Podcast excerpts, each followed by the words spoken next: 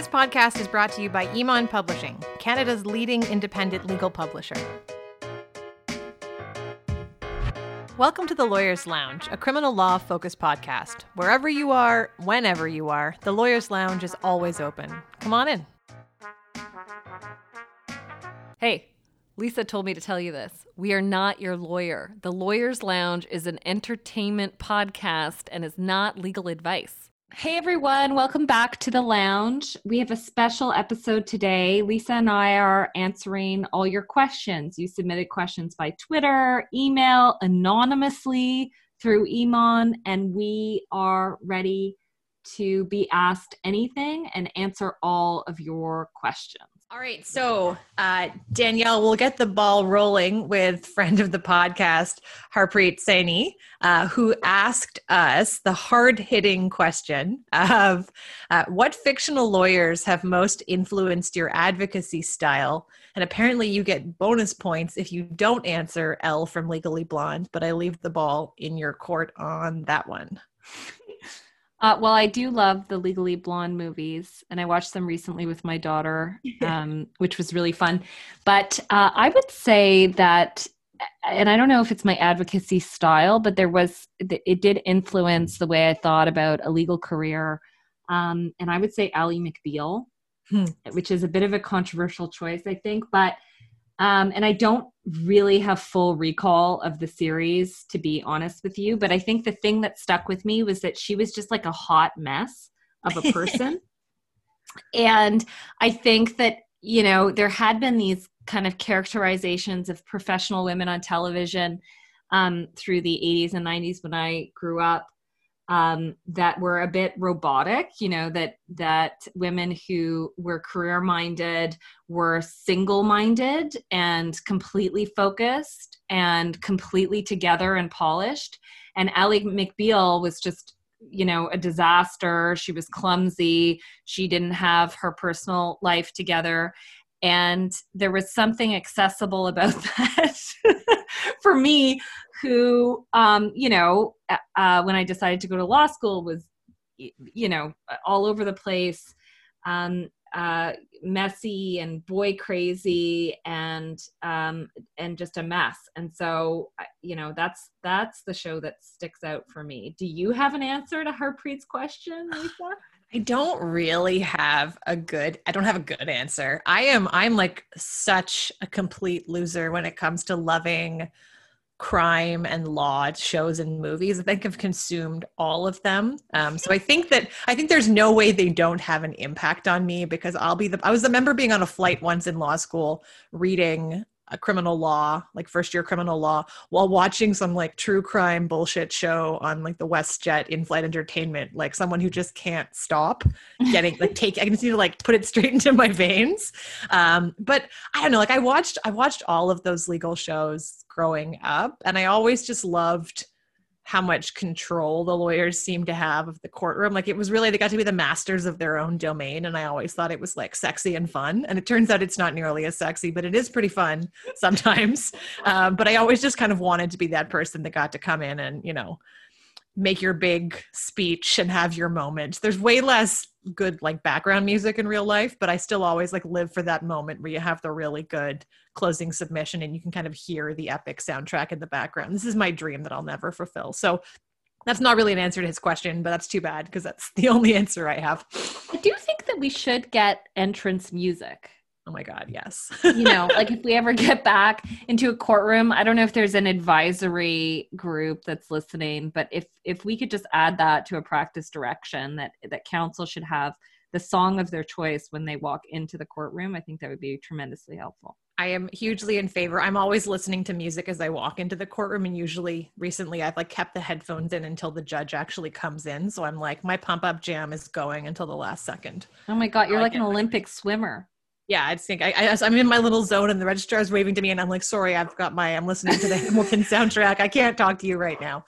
Um, so I'm I'm all about the the ramp up music. That's very glamorous. That's very glamorous. Okay, we've got we've got a, a question from Cassandra um, a couple of questions, but let me hit you with this one. How do you, Lisa, keep up with new jurisprudence?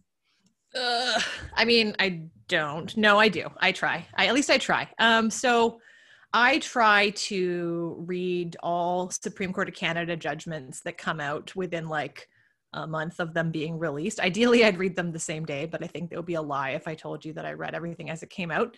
I also, about once every two to four weeks, will go on the Court of Appeal website and just sort of skim through every criminal decision that's come out. I know some people, and I, I know that like Mike Lacy, former president of the Criminal Lawyers Association, uh, was always so a big advocate of you know reading all the court of appeal decisions the day they come out or at least the same week. I've always aspired to that but i, I generally fail.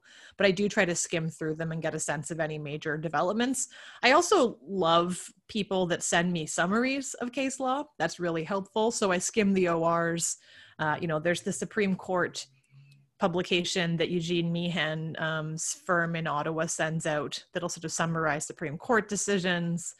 I read the Law Times and, and sort of other legal publications that try to tell us about important jurisprudential developments. But honestly, recently, I just, uh, and I guess this is going to be a shout out to Chris Sewrattan, but I just read Chris Sewrattan's Twitter now in lieu of doing any legal reading. I just read his Twitter and I'm 100% up to speed.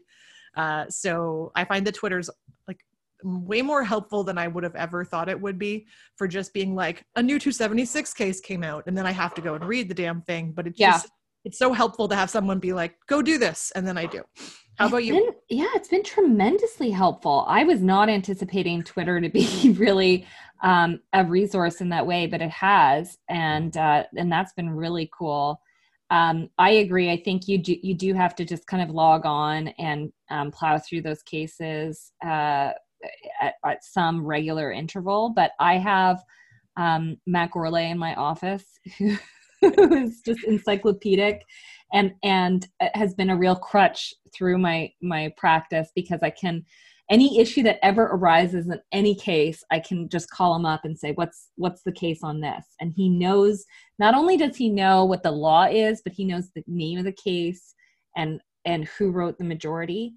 Um, and he's just a very special lawyer and and i've been really privileged to have him uh, practicing alongside me uh, my uh, nearly my entire career, and um, and I would really commend that sort of relationship if you can find it.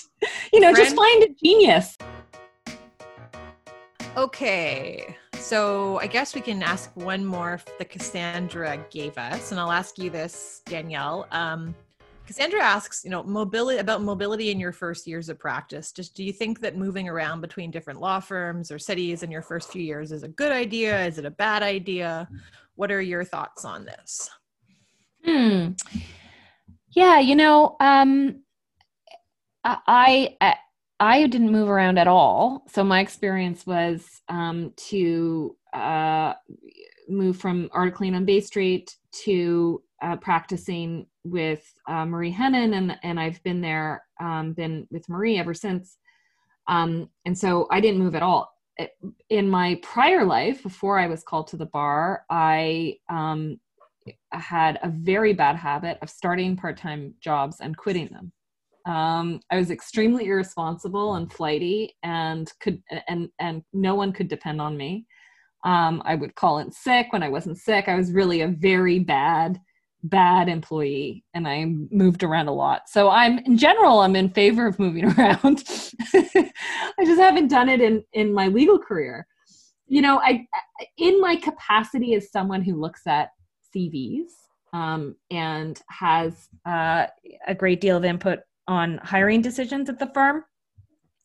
I would say that a lot of moving around in the first few years of practice can look like a bit of a red flag. I don't think that would ever cause me to not interview someone, but it would be something that I would ask about. And, you know, often there's a very good explanation, you know, related to family or a change in uh, focus or, or um, areas of interest that, you know, explain the the change. Um, but I think I think the thing that would cause me to be a bit concerned if there wasn't an explanation is whether the person um, has a, uh, a conflicting personality or you know or maybe someone who um, has uh, difficulty um, adapting to their environment. And i think as litigators you're always called upon to be highly adaptable and to be able to change course and uh, and and move uh, nimbly um, with flexibility and and our firm also just uh, by way of culture requires that like an ability to kind of mm. um, go with the flow so you know I, that's kind of a negative answer but uh yeah i i do i do think that there yeah. you, you see what i'm saying lisa yeah, I do. I mean, I have a slightly different take that is probably informed by uh, having moved around a decent amount so far in my career. But I, I mean, I get what you're saying. I think in an ideal world, like I think your best case scenario is put down roots somewhere and find a good place to grow and it'll it'll go well. Like I think that that is like your best case scenario. But the thing that I've learned, I guess, directly is that you also don't want to be afraid to make the moves you need to make to end up in a place that makes sense for you because the reality is most i mean a lot of people coming out of law school have literally no idea what they're doing. And you know in my case i mean i was lucky enough to clerk which gave me a lot of doors opened for me which was great. But my first law job was just a law job that i never should have done. Like i worked on bay street for a year doing civil litigation and some like quasi crim stuff. But I, I just, I yeah. hated it, right? Like yeah. I just didn't want to do it. I wanted to do crim, but I was so scared shitless. I wouldn't be able to afford to like go to the doctor and get a prescription or something or pay my yeah. student loans back that I made a bad decision for me. I'm great for some people. And I am so glad that I didn't heed the advice I was given at the time of like, well, if you leave before three years, everyone's going to think that you flamed out and you're a disaster. Uh, and I was really glad, although at the time terrified, that yeah. I left literally after one year and, and moved over to crim where I wanted to be. Um, and once I got into the criminal world, the first crim job I got, again, it was it was my first. It was a step in the right direction. It was my foot in the door. Um, but it was doing exclusively appellate work. And I think what I've learned over time is that, you know, I like appeal work, uh, it's fine, uh, but I'm much more suited to trial practice. So, you know, I kind of tried some different things on to see how they worked and, and eventually ended up in an environment that was much more me and much more suited to what kind of work I wanted to do. So I don't I think you need to strike the balance between being able to grow and build and not seem like you are that flighty person that it sounds like you and I both were in our youth. Because um, I have, I was like, that is also my life story. I quit so many waitressing jobs because I was like, that's enough, not today. I'm going drinking in the park. You can't make me. Um, but so I think you want to be careful not to sort of come across that way, but also not be afraid to make changes if you have to, to to end up at a place that makes sense for you. Um, and you know, I, I don't think there's really a benefit to bouncing around unless you need to. But if you need to for good reasons, as long as you can explain those reasons later, I think it's okay. Um, yeah and and like you said i mean it's a perception that it's like it's like a rebuttable presumption you're concerned when you see all the movement but if someone has a good explanation of why they are where they are and that they're good at what they do and you can call their references and they you know had positive experiences at those places despite moving around i mean it, it's not a problem i just and i've learned i've learned so much by having worked with such different lawyers like the, the yeah, firms yeah. that i've been at have such different experiences that i think i actually i've benefited a lot from it but now you know I do think that it would have been great to end up, you know, where I am now from day one, but you know, it doesn't always work out that way. So that's sort of my, I'm now justifying all of my choices to you. No, um, I, I don't judge me. You, that's just, you're hired. um, no, I can't change jobs again, Danielle. Um, but uh, I say ironically. Um, yeah. But okay, let's do another question. What do you want to ask me? I'll ask you a question. Oh, I'll ask you a lady question. Okay. What advice do you have for women in particular entering the criminal defense bar? This is a great question from Sarah Little, who also has a great Twitter, um, great Twitter source of case law, by the yeah, by. Great. Um, what particular challenges have you faced as a woman in criminal law? I'd say like the the biggest gendered challenges were um, uh, I, I faced in my younger years of practice. And so they, they relate to um, gender um, discrimination and bias that is intersectional with age. So, you know, I think there were um, moments in my career where uh, I had to deal with pretty explicit sexual harassment. Mm-hmm. Um, mm-hmm. As as I got older, um, that became less and less of a problem. Um, and you know, there there was, um, I think, also just bias from counsel and the judiciary in those early years that related to to um, my gender for sure. Mm-hmm. Um, and uh, and it, you know it. Uh, I, I always struggle with trying to answer this question because I don't want to discourage. I want to I want to hit the right balance between not discouraging women from entering this profession and this practice area, but also being honest and candid and truthful about what was an unacceptable um, set of experiences early on in my career. And so, um, and to that I say that it was overcomable. you know, um, it it, I, it shouldn't have happened. I shouldn't have had to deal with it. Um, but it was uh, overcomable and it was worth it.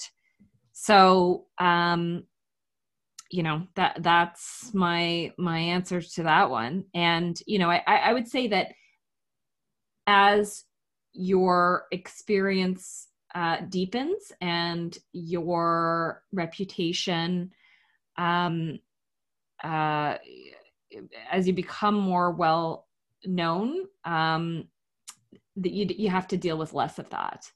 Yeah. Um, where I would say it persists, honestly, Lisa, is um, at this stage in my career is on the on the business development side, um, and there there is um, you know I, I do sometimes see uh, from colleagues um, kind of jealousy around uh, the business development side from my male colleagues um, that I think is is gendered, um, and I also sometimes feel as though I don't get the benefit of a referral network that a male lawyer would get.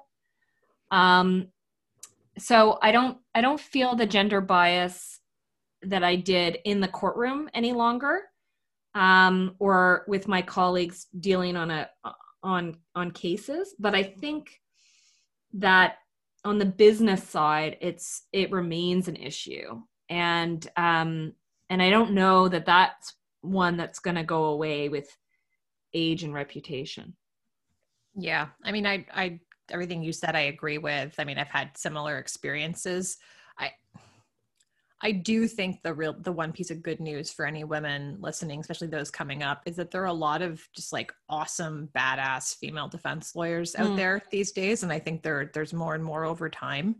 Um, so I I have sort of and I've talked to a lot of female defense lawyer friends about this, which is you know some of the things you talk about, some of the persistent sexism and and some opportunities suddenly like don't seem to be available sometimes for women in this profession, I do think that we are starting to build, I'm not starting, we're sort of standing on the shoulders of others who have done this hard work, but that we are able to build our own networks of women defense lawyers now. Um, and there are a lot of good ones. And I do a lot, like I refer a lot of work to women. And I'm always very grateful when other defense lawyers who are women refer me work and female lawyers on Bay Street. And I think that, you know, uh, you know, if you don't want to invite me into your old boys club, okay, well, fuck you. Uh, we'll build our own. Uh, it was the attitude I'm trying to take now because yeah. I have been. I mean, honestly, the things that have made me the most furious, and I'm not going to name names because uh, I love you guys, even though I hate this. Um, but you know, I have male colleagues, some more senior uh, around our vintage and more senior, who still do like a men only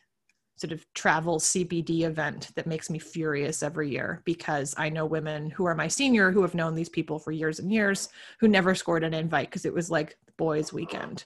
And the fact that that is a professional event, like just never, sat well with me and made me really really angry um, and those things happen all the time and and still drive me up the wall. And i don't like the idea of like oh well, we'll make our separate lady event but at a certain point if you're not going to invite me to sit at that table then i'll make my, my own and that's cool. And i'll invite all the great female lawyers coming up to join at some point too. So yeah I no I think, I, I think, I think yeah.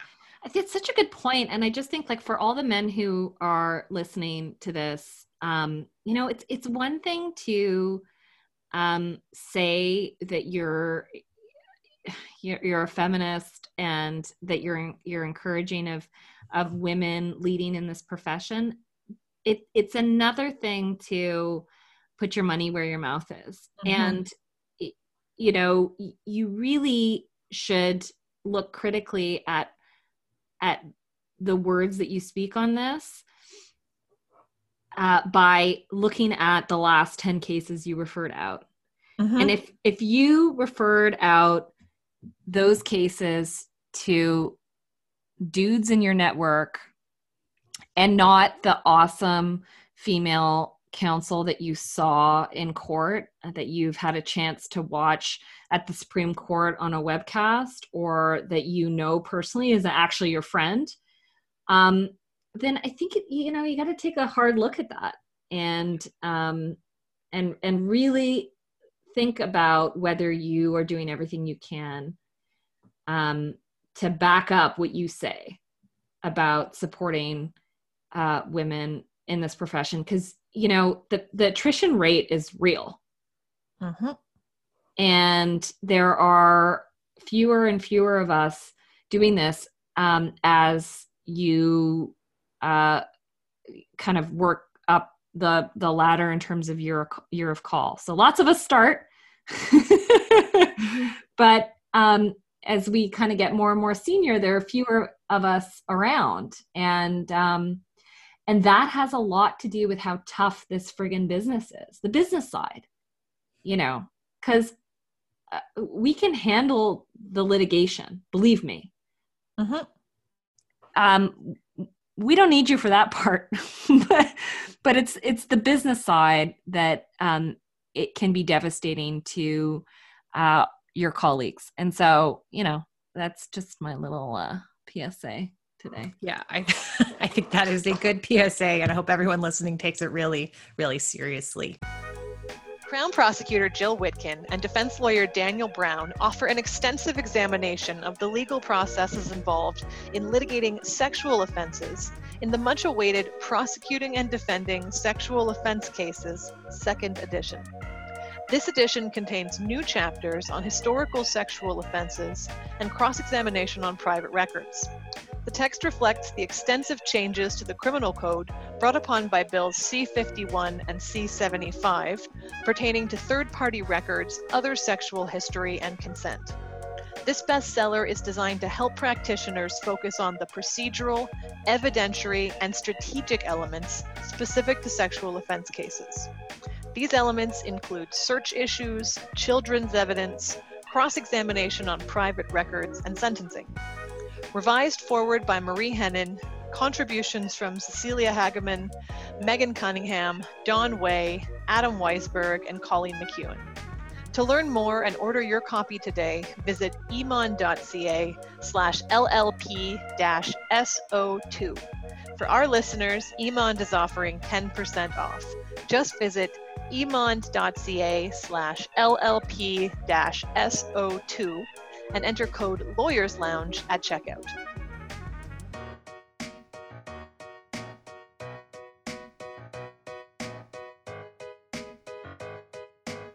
Okay, maybe an easier question. Uh, Danielle, mm. when you hmm. were first starting out, you were probably offered advice from senior lawyers about how to keep, you know, keep it adversarial in the courtroom and then be friendly outside of the court. Uh, did you take that advice? Is that how you run your practice? Can you take your extreme frustration with a crown in the courtroom and go outside and have a nice personal chit chat with them? Yeah, I yes. The answer is yes. Uh, that that has not been a problem for me uh, generally uh, in my career. Um, uh, but for some, generally, I would say it has it has been a bit of a journey on some some cases uh, in relation to some crowns, and um, you know, I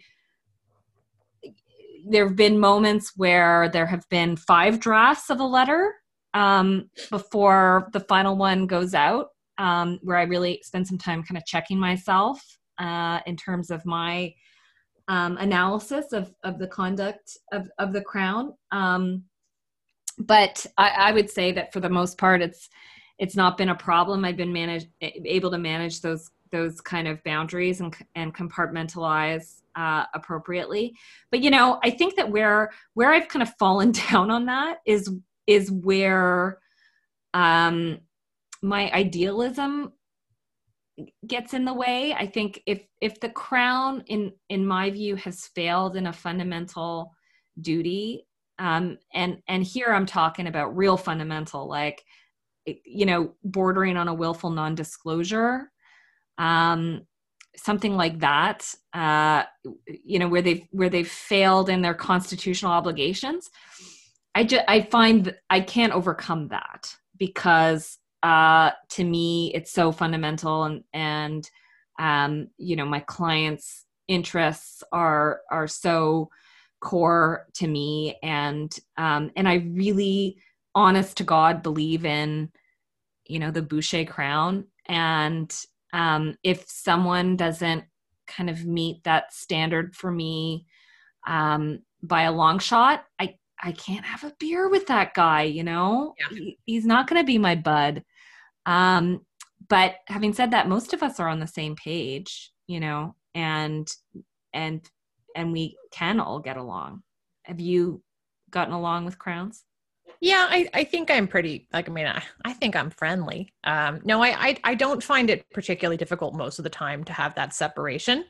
Um, the one thing that I've realized irks me more and more, especially as I've gotten more confident, is is crowns who want to denigrate my client to me like the occasional you know we all joke around about work sometimes but when someone is really making like shitty denigrating comments about my my client to me in sort of a personal chat i'm much more likely these days to kind of be less friendly and to shut yeah. that down and to and say no like that's not appropriate um, and to be a bit of a you know negative nancy in that respect but generally speaking i'll be like i think most crowns that work with me uh, will know that I'll be, you know, ch- shooting the shit with them in court up until the second the judge walks in. And I think that that's a good way to conduct yourself because I find crowns are much more likely to be willing to pick up the phone or send me a text or or chat about a resolution casually and be open minded if you have a good relationship. So I just sort of I view it both as it makes your life way more pleasant to have people to talk to and to have colleagues on both sides of the bar. And it also I think is actually strategically valuable for getting things done for your clients. So I, I kind of view it as a core competency to build those relationships uh, and to be able to leave leave forceful advocacy at the door of the courtroom. Uh, and again, and worst case scenario, one thing I found to be very valuable is uh, if you're really, really mad at someone and you think they're being terrible, don't tell it to their face. Go home and tell your partner how terrible the person was. And because they don't know. In my world, my, my partner is not a lawyer, so I can come home and whine about the crown till the cows come home and it won't go anywhere. And it is a cathartic thing to do that doesn't have any professional consequences. Yeah. So that's like my coping mechanism. In really bad cases, I'm like, oh my God, you'll never believe that this this person did this thing. But then I I leave it at home and I don't take it back to work with me the next day yeah i mean like mo- most cases resolve right? So um, your your ability to kind of bring home the best resolution depends on you know those eq skills because um, I, I do think that uh, relationships can make a difference in in resolutions. Um, you know there's no way to measure that but i, th- I think that is that is true. And you know we've if you've spoken to civil counsel the civil bar is so acrimonious in some oh, parts of this country. And um, you know i think what what we have um, that a lot of parts of the the bar don't have is like a, an ability to cut to it you know like without any bluster. You just kind of especially when you've got two experienced counsel on a file you can just get right to the heart of the matter and and figure out what can be resolved and what needs to be litigated and um, if you spend any time in any other area of of law it is it is pretty unique and awesome so we're pretty lucky in that respect. Yeah, civil litigation and the way that they communicate with each other is absolutely exhausting. Whenever I dip my toe back in, I'm just like, I can't communicate. like I just I want I like I can do it, but it, it hurts my soul now to be like, dear sir, blah blah blah. So I'm very grateful for the criminal bar. Um, what else can you ask me? Oh, can I ask you a question from my husband? sure. Um, is there a right way to load a dishwasher? yes. I I like this is a point of serious debate between my partner and I Yeah. that he is useless at loading the dishwasher. And like I'm I'm not somebody who is about like every inch of space must be maximized at all times. I find that to be exhausting. Just get the goddamn thing loaded. But also there are things that belong on the bottom rack and there are things that belong on the top rack. And if you put no, No. it just it just drives me insane. Like he'll put a single mug in the middle of the bottom rack such that Yeah. we can't put a pot down there. And I'm like, what like where did you learn like I just it's shocking. For a person who is has like high spatial intelligence in the rest of his life, it never ceased to blow my mind. He can probably hear me right now as we're recording this, and I'm glad because he knows how I feel. Uh, like it's it just just make sensible choices. If it's a small item, put it in a place that only small items can go. No, you're so wrong about this, Lisa. and I think, um, I think that we need to examine whether you've got some sort of OCD It- diagnosis It in your makes future. sense, Danielle. No. It makes sense. I say you load it in willy nilly, jam it, jam it as much as you can, and just throw the fucker on. That is Ugh. how you load a dishwasher. Ugh, ugh. We could we could never be lovers. never. We could never co-share a dishwasher. Mark unloads every time I load the dishwasher, like every night, he unloads it and reloads it. Yeah, I, I do that too. So Mark and I can be friends, but you're not welcome to load my dishwasher. I'm Maybe sorry. we should have a partner swap. yeah, but then you would never get any dishes washed because the two of you would just put like one mug That's in and fine. press go, and it would be a disaster. So, um, speaking of uh, speaking of your terrible decisions, quad dishwashers, uh, we have a question from Dragana Vujovic. I'm hope, hope I'm saying that right, Dragana. Um, her question is Is there a mistake that you've made that you'll never forget, whether it be in life or in law, law school, articling, etc.? Um, talk about your biggest failures, Danielle. On the spot, go. Oh my god. You know, it's it's interesting. I think this is a common question. I've been asked this question before. Um and and I've been asked this question before in the context of um uh women's events which is interesting. Like i i wonder if it's a bit of a thing like that women want to hear from other women about kind of mistakes or failures. Um because there's this um there's a lot of talk about um imposter imposter syndrome and that sort of thing. So i think it kind of falls into that bucket of concerns that women have and are you know look to to work towards. And um and i don't know if it says something terrible about me that i don't have a ready catalog for you no. of mistakes and errors and um, regrets. I just i just don't and um and it may be that I, that i'm i'm good at kind of picking myself up and brushing myself off and not kind of retaining that stuff because for sure i make lots of mistakes Yeah. and errors and i i and i probably should have a ton of regrets but um you know i just kind of keep on trucking I think that's great. I mean, I think that's the best. I I do have one thing um, that I have done professionally that I will like will always regret and very much steers my approach to everything now, and it's been like a hard overcorrect. Which is that when I was re- like very much starting, I think actually as a student, like a summer student, I was behind on getting something done, and I kind of misrepresented how done it was and then tried to like fix it overnight and back solve for it and ended up getting caught uh, not having done the thing that i'd said i'd done yeah um, and it was just like such looking back on it i'm like it's such an obvious mistake. All you have to do is say i'm really sorry. I've gotten jammed on these things and i don't have it done. What would you like me to do? And it sucks in the moment but it's it's such a better plan than trying to like bullshit your way out of a corner you've you've paved yourself into. Uh, and and it ended up being it ended up turning into more of a thing than it needed to be because I took a really dumb, irresponsible, you know, approach to it instead of treating it like a professional. I mean, I was, you know, it was a summer student. I was still a, a wee baby, but nevertheless, uh, made a really bad decision about how to handle something in a way that I think affected a relationship. And I will, I will always regret it. And it was such a dumbass thing to do. Um, I was like pretty depressed at the time and feeling really oh. overwhelmed. And it was just like one of those like looking back, I'm like, of course you made a dumb decision. It was like a perfect storm moment of everything going wrong in my life, but still handled it wrong. And now I like I think I overcorrect now with just like extreme radical honesty about things in a way that is not always to my benefit. I'll be, I'll be like, no, no, you're not. Don't don't apologize. It's entirely my fault. Let me catalog catalog for you the seven ways in which this is my fault, and I will take responsibility for it. Let me list the reasons why I've, you know, this is on me.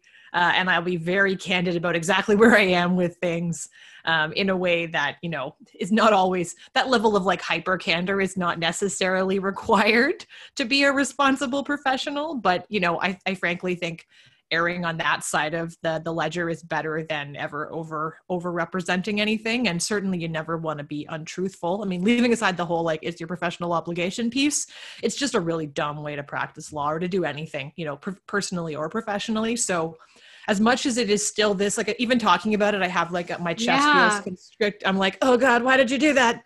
But but you know having done it i think was a really important moment in realizing that like this is not school anymore. Things have real consequences. You have to be better than your worst sort of scared kid in the corner impulses to sort of pull the wool over people's eyes and try to get away with stuff. And and it was a really good like becoming a professional moment for me. And i've i've never let myself do anything dumb like that again.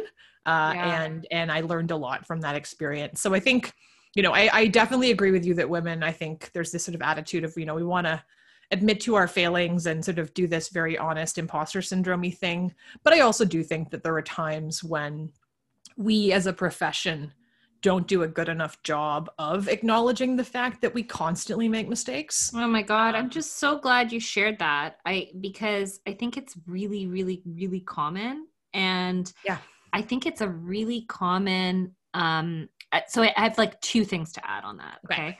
First, I think it's like a really common um anxiety response, right? Yep. To like be overwhelmed and to turtle and and and just like try to pretend like everything's okay and not be candid that you've you're about to miss a deadline mm-hmm.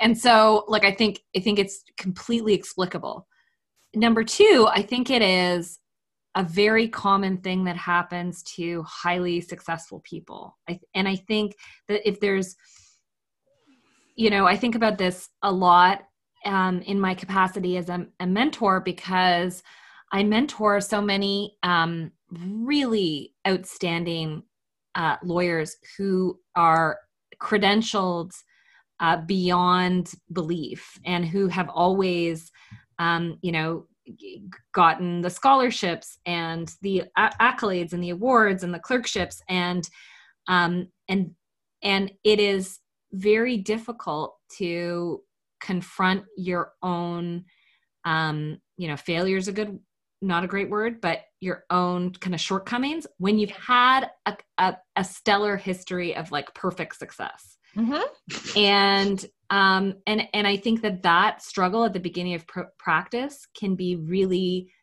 difficult for a lot of young lawyers, and um, and and it's really hard to kind of shift your focus away from yourself because when you're a student you're you're only doing it for yourself you know or for your family and um and when you're practicing the focus is the client right? So so it that sometimes can take a little while to to figure out and to reorient and to know that if you've missed a deadline or you're about to miss a deadline that is more consequential to the client or could be more consequential to the client. And it's not really about you. And um and to kind of take your ego out of it and and work towards uh, the benefit of the client. So I, I think it's like it's a really common problem for the the most promising lawyers. And uh, and i'm really really really glad that you shared it. I did not have this problem because i had no previous history of success in life. And so uh, my ego never got in the way of my practice because when i started to achieve um, and even just the most modest uh, success in practice it was um, just a, a wild surprise to everyone including myself and look at you now. No, yeah, I I don't know. I I it's it's yeah, I don't know. It's a weird, it's a weird, I'm sort of like, this is like a random, like totally random sort of non sequitur, but this is actually my frustration with how I think the development of ineffective assistance of counsel jurisprudence is really bad because it creates this culture where admitting to having ever made a mistake is like now suddenly this big intense professional negligence issue and you got to contact LAWPRO and you have to go through this whole crazy process of affidavits when sometimes i feel like if there was an easier way for lawyers to be like i messed up a little bit there and we can fix it by redoing something but it's just like we have it's such a high stakes environment that we've created for ourselves in this profession and i think people just become kind of panicky about the prospect of ever making a mistake and and try to you know i don't know i just Yeah. think that there will be a better way to approach mistakes and the law but maybe that maybe is um maybe everyone should just have um my my mentor Marie Henein visit them in their practice for a couple of days and and and they'll learn very quickly how to admit mistakes. that is that is uh, for anyone out there i don't know if marie has agreed to this but uh, rent Um, marie the, the truth seeker will come to you and make you admit your problems It's the winner of the 2019 Walter Owen Book Prize. It has been described as an invaluable resource to the entire legal community in Canada by the chair of the Canadian Foundation for Legal Research. Expand your knowledge about Indigenous identity, best practices, courts, and Gladue reports with Indigenous people and the criminal justice system, a practitioner's handbook by Jonathan Rudin. To learn more and order your copy today, visit emond.ca slash indigenous. For our listeners, Emond is offering 10% off. Just visit emond.ca slash indigenous and enter code Lawyers Lounge at checkout.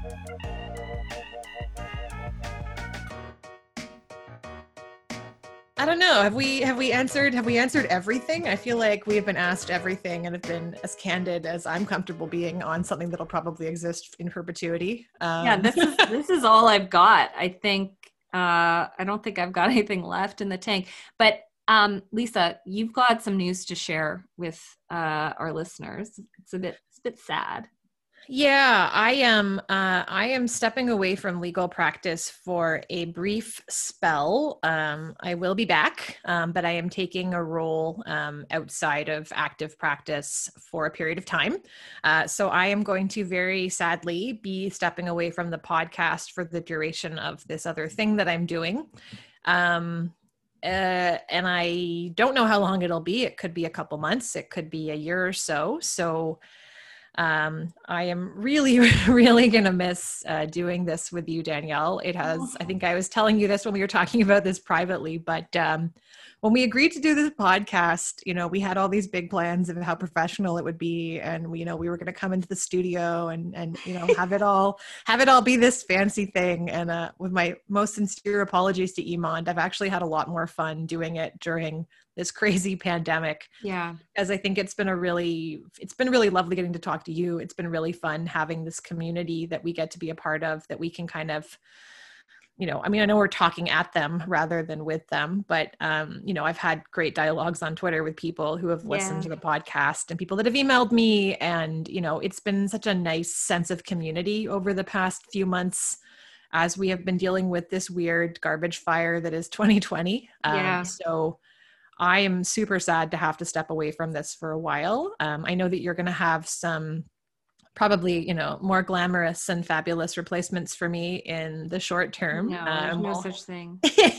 I will, I'm sure we'll have information about that coming out soon. But uh, don't don't forget me. I will be back. I am very much I'm, I'm as we talk about, you know, women leaving defense practice, I, I am like, it makes me very sad to step away for a little while, and it was a really tough choice. But uh, I will be back, uh, back in the courts. I was in a prelim today and it made me feel sad that I may not be in court for a while. Um, but yeah, no, a junkie like you always comes back. I mean, I, I love hearing myself talk so much. There's no way I won't be back in court as soon as possible. Uh, I'm just so I'm just so grateful that the country got to hear um, from you and got to learn from you. And I, I think of all the um, students out there who um, got to to hear your voice and um, and learn from you. And and I just I just think that they're um, they're lucky to have had you on the podcast. And you know, just you're just a real solid person and um, and a real a real person and a great lawyer and um, and I and I think that um, you're accessible. Uh, eh, you're not Ally McBeal, Lisa, but I think that you're an accessible example of what this life can offer. Um, and I and I and I think like I worry when we answer all these questions, it's all like doom and gloom, but but it is just we're just so privileged to serve our clients and be a part of the administration of justice and uh, do this work every day. And I think the fact that you were in a prelim today and are sad that you're leaving briefly um, speaks to that. And um, I'm going to miss you on this podcast, and and everyone's been lucky to to have you, but chief among them is me. I've been a very oh. person. Well, thanks for saying that. And yeah, I'll be back. I'll be back soon. Sooner you'll forget that I was even gone for a brief spell or something. Uh, but uh, no, thanks for all the kind words. And I will be excited to listen to the podcast um, while I am away. I'm not dead. I'm just moving briefly away. I feel like we're, this is my eulogy now and I can just. but no, um, I will be back and I can't wait to jump back on the podcast when, uh, when I can. So uh, yeah, thanks. Thanks so much to everyone that's been listening to me ramble on about stuff for the past, I guess, nearly a year. Uh, and it's really been an absolute privilege to get to talk to you guys. Well, thanks, guys. And I think that's it for us in 2020. Um, and we'll see you next year. Okay. Happy holidays to everyone who celebrates them. The Lawyer's Lounge is produced, engineered, and edited by Alex Ross of Never Sleeps Network. Directed and published by Danon Hawes. And marketing by Jordan Bloom. My name is Paul Emond. Thank you for listening to this episode of The Lawyer's Lounge. We at Emond Publishing are committed to providing best in class criminal law content, including our award winning criminal law series, edited by Brian Greenspan and Justice Rondinelli, new initiatives like the Lawyer's Lounge podcast, as well as our Emond exam prep resources and criminal law casebooks for law students.